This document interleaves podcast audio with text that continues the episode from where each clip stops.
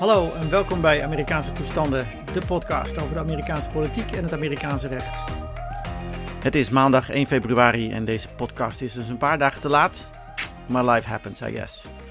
In Amerika zijn er twee ontwikkelingen die de voorpagina's digitaal of anderszins domineren, namelijk het uitrollen van de agenda van president Biden en de strijd binnen de Republikeinse Partij. En als we dan verder kijken en luisteren naar de usual suspects in de media, dan zien we een focus op het gebruik van executive orders door Biden en een focus op lieden als de afgevaardigde Marjorie Taylor Greene uit Georgia en Laura Boebert uit Colorado. Een van de Uber-Trumpers, Matt Gates uit Florida, ging zelfs naar Wyoming om het politieke leven van de dissident Liz Cheney, ook van de Republikeinse Partij, moeilijk te maken. Terwijl de Republikeinse minderheidsleider Kevin McCarthy naar Florida ging om de voeten van Trump te kussen en samen met hem de toekomstige koers te bepalen wellicht. Ondertussen voelen de Trump-opponenten binnen de GOP, binnen de Republikeinse Partij, zoals de jonge Adam Kinzinger, dat hun positie in gevaar is tenzij de, uh, de Republikeinse Partij zich van Trump afwendt. En dat lijkt vooralsnog niet te gebeuren. Maar met zijn net aangekondigde organisatie Country First hoopt Kinzinger in ieder geval de GOP een andere kant op te sturen. Maar eigenlijk wilde ik het vandaag over iets anders hebben. Namelijk hervorming van het Hoge Rechtshof. Met een conservatieve meerderheid in het Hoge Rechtshof en het volstoppen van een derde van het federale rechtssysteem met conservatieve rechters door Trump, werd het benoemen van rechters eindelijk een belangrijk punt voor de Democraten. En met de dood van Ruth Bader Ginsburg afgelopen najaar en de prompte benoeming, benoeming van Amy Coney Barrett zorgde voor nog meer urgentie. Courtpacking, ofwel uitbreiding van het aantal rechters bij het Hoge Rechtshof, uh, was al kortstondig een onderwerp tijdens de voorverkiezingen om ervoor te zorgen dat het Hof dan wel progressiever wordt en of in ieder geval minder politiek wordt. dat was bijvoorbeeld het doel van uh, Mayor Pete, Pete Buttigieg. Althans, dat zei hij, maar het betekent nog steeds een uitbreiding van het Hof. Het was voor Republikeinen een soort rallying cry richting de achterban. pas op, straks gaan de Democraten het Hof uitbreiden. En wie weet wat er dan gebeurt met de grondwet en het land. het was uh, de apocalypse. Niet lang nadat uh, Ginsburg overleed uh, en Biden kan, de kandidaat gevraagd werd wat hij voorstelde ten aanzien van het Hoge Rechtshof, um, stelde hij voor om een onafhankelijke commissie te benoemen om het scheve rechtssysteem te onderzoeken, het te politieke rechtssysteem te onderzoeken. Eerst leek het een afleidingsmanoeuvre voor een lastig onderwerp, hè, maar nu lijkt Biden toch echt de commissie aan het vormen te zijn. De vraag is alleen, wat gaat die commissie precies doen en wat zijn de opties voor hervorming? Nou, normaal gesproken is vanwege de filibuster, hè, waar ik het vorige week nog over had, uh, voor wetgeving en voor benoemingen van rechters 60 stemmen in de Senaat nodig.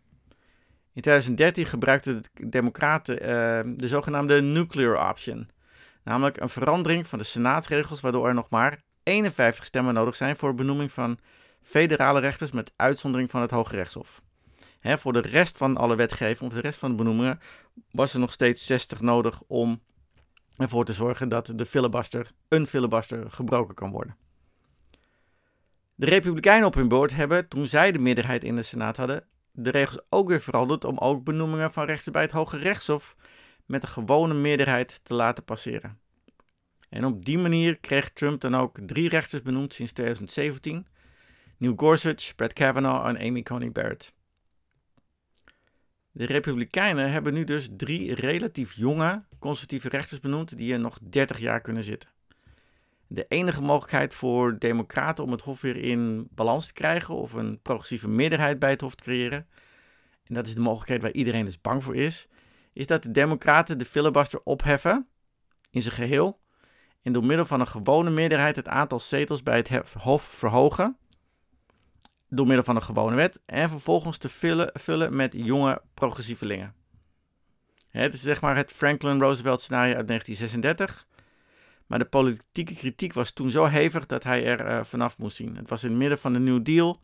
En uh, het Hooggerechtshof had al een paar keer uh, de New Deal maatregelen afgewezen. En dus dreigde Franklin Roosevelt toen met uitbreiding van het Hof. Een minder radicale optie is een plan dat, hè, nogmaals, dat Pete Buttigieg opperde al toen hij kandidaat was voor het presidentschap. Het was redelijk controversieel, maar uh, het was gebaseerd op een onderzoek van twee professoren en heeft tot doel het Hof te depolitiseren, oftewel de benoemingen van rechters een minder politiek circus te maken. Wie het een beetje heeft gevolgd, heeft inderdaad de, de, met name die, de hoorzittingen van, uh, over Brad Kavanaugh gezien. Die uh, uitliep op een circus vanwege een vermeend uh, seksschandaal. Um, Amy Coney Barrett ging er vrij snel rap doorheen, omdat de Republikeinen dat nu eenmaal wilden. Maar in het algemeen worden deze hoorzittingen breed uitgemeten en wordt ze flink ondervraagd over hun standpunt en over hun juridische filosofie. En met name, met name ook hun standpunten over bijvoorbeeld abortus. Of ze vinden dat, dat die uitspraak die abortus legaal maakte teruggedraaid moest worden. Nou, enzovoort, enzovoort. Er zijn er nog meer zaken te, um, uh, te bedenken. Volgens het plan van Buttigieg en die professoren um, zou het aantal zetels niet alleen worden uitgebreid naar 15, maar vijf daarvan zouden gekozen worden door de rechters zelf. En deze rechters zouden ook, nog, ook roleren met een termijn van één jaar. En ze moesten ook gekozen worden twee jaar voordat die termijn uh, zou beginnen.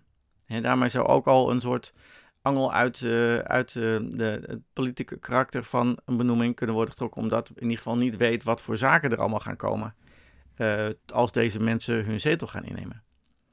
Nou, de permanente tien rechters zouden evenredig verdeeld moeten worden over de democratische en republikeinse rechters. Hè? Dus vijf democraten en vijf republikeinse rechters. Wat eigenlijk al een, een soort van uh, knieval is voor het politieke karakter van het Hof überhaupt. Want je, realiseert, hè, het is, een, het is een, een, een, een acceptatie van het feit dat een rechter democratisch is of republikeins is en dus een andere juridische filosofie uh, op nahoudt en dus met andere uitkomsten in bepaalde gevallen zou komen. Nou, er is nog wel een vraag of het benoemen van rechters door rechters niet ongrondwettelijk is, want rechters moeten volgens die grondwet eigenlijk worden benoemd door de president. Nou, er zijn al stukken in omloop van uh, juristen en van professoren die zeggen dat het wel uh, mogelijk is. Nou, de commissie van Biden zal deze twee mogelijkheden bestuderen natuurlijk en alle mogelijkheden die men maar kan bedenken ondertussen. maar gaat het nu eigenlijk Biden om vertraging van het onderwerp, van de agenda halen, zodat andere dingen besloten kunnen worden? Bijvoorbeeld hè, coronamaatregelen, het, uh, de stimulus checks, COVID relief, uh, het steunen van uh, de ondernemingen, klein, groot en middel. om die economie enigszins weer op gang te krijgen, terwijl er hartstikke hard gewerkt wordt aan vaccinatie maar of is het een drukmiddel om de Republikeinen ergens toe te bewegen? Of, als laatste, is het misschien een zoethoudertje voor de eigen achterban? We gaan het zien de komende maanden. Maar misschien als Biden veel succes um, heeft en het Hoge Rechtshof met alsnog um, milde uitspraken komt de komende, komende half jaar, wellicht dat dan uh, de urgentie om het Hoge Rechtshof alsnog drastisch te hervormen misschien minder wordt. Wij gaan in ieder geval uh, flink de boel in de gaten houden. Gaan volgen en hopen dat uh, het Hooggerechtshof weer meer kunnen volgen dan de afgelopen maanden. Want het is de afgelopen maanden veel meer politiek geweest dan recht. En toch wil ik terugkomen naar, bij het Hooggerechtshof, bij het uh, Amerikaanse staatsrecht. Al is het alleen al omdat ik deze week begin met het geven van het vak uh, Constitutional Law. Um, en dus um, dagelijks weer mee bezig ga. Tot zover. Heb je wat gehad aan deze aflevering van Amerikaanse toestanden? Laat dan een review achter op iTunes, zodat ook anderen de podcast snel kunnen vinden. Wil je het Amerikaanse circus blijven volgen, maar misschien niet 24/7? Abonneer je dan op deze podcast via iTunes, Spotify of waar je dan ook luistert. Of schrijf je in voor de nieuwsbrief via Amerikaanse-toestanden.nl. Mocht je naast het abonneren al deze content verder willen steunen, aanmoedigen, dan kan je zelfs een donatie doen. Ook via Amerikaanse-toestanden.nl. Nogmaals dank voor het luisteren en tot de volgende aflevering van Amerikaanse toestanden.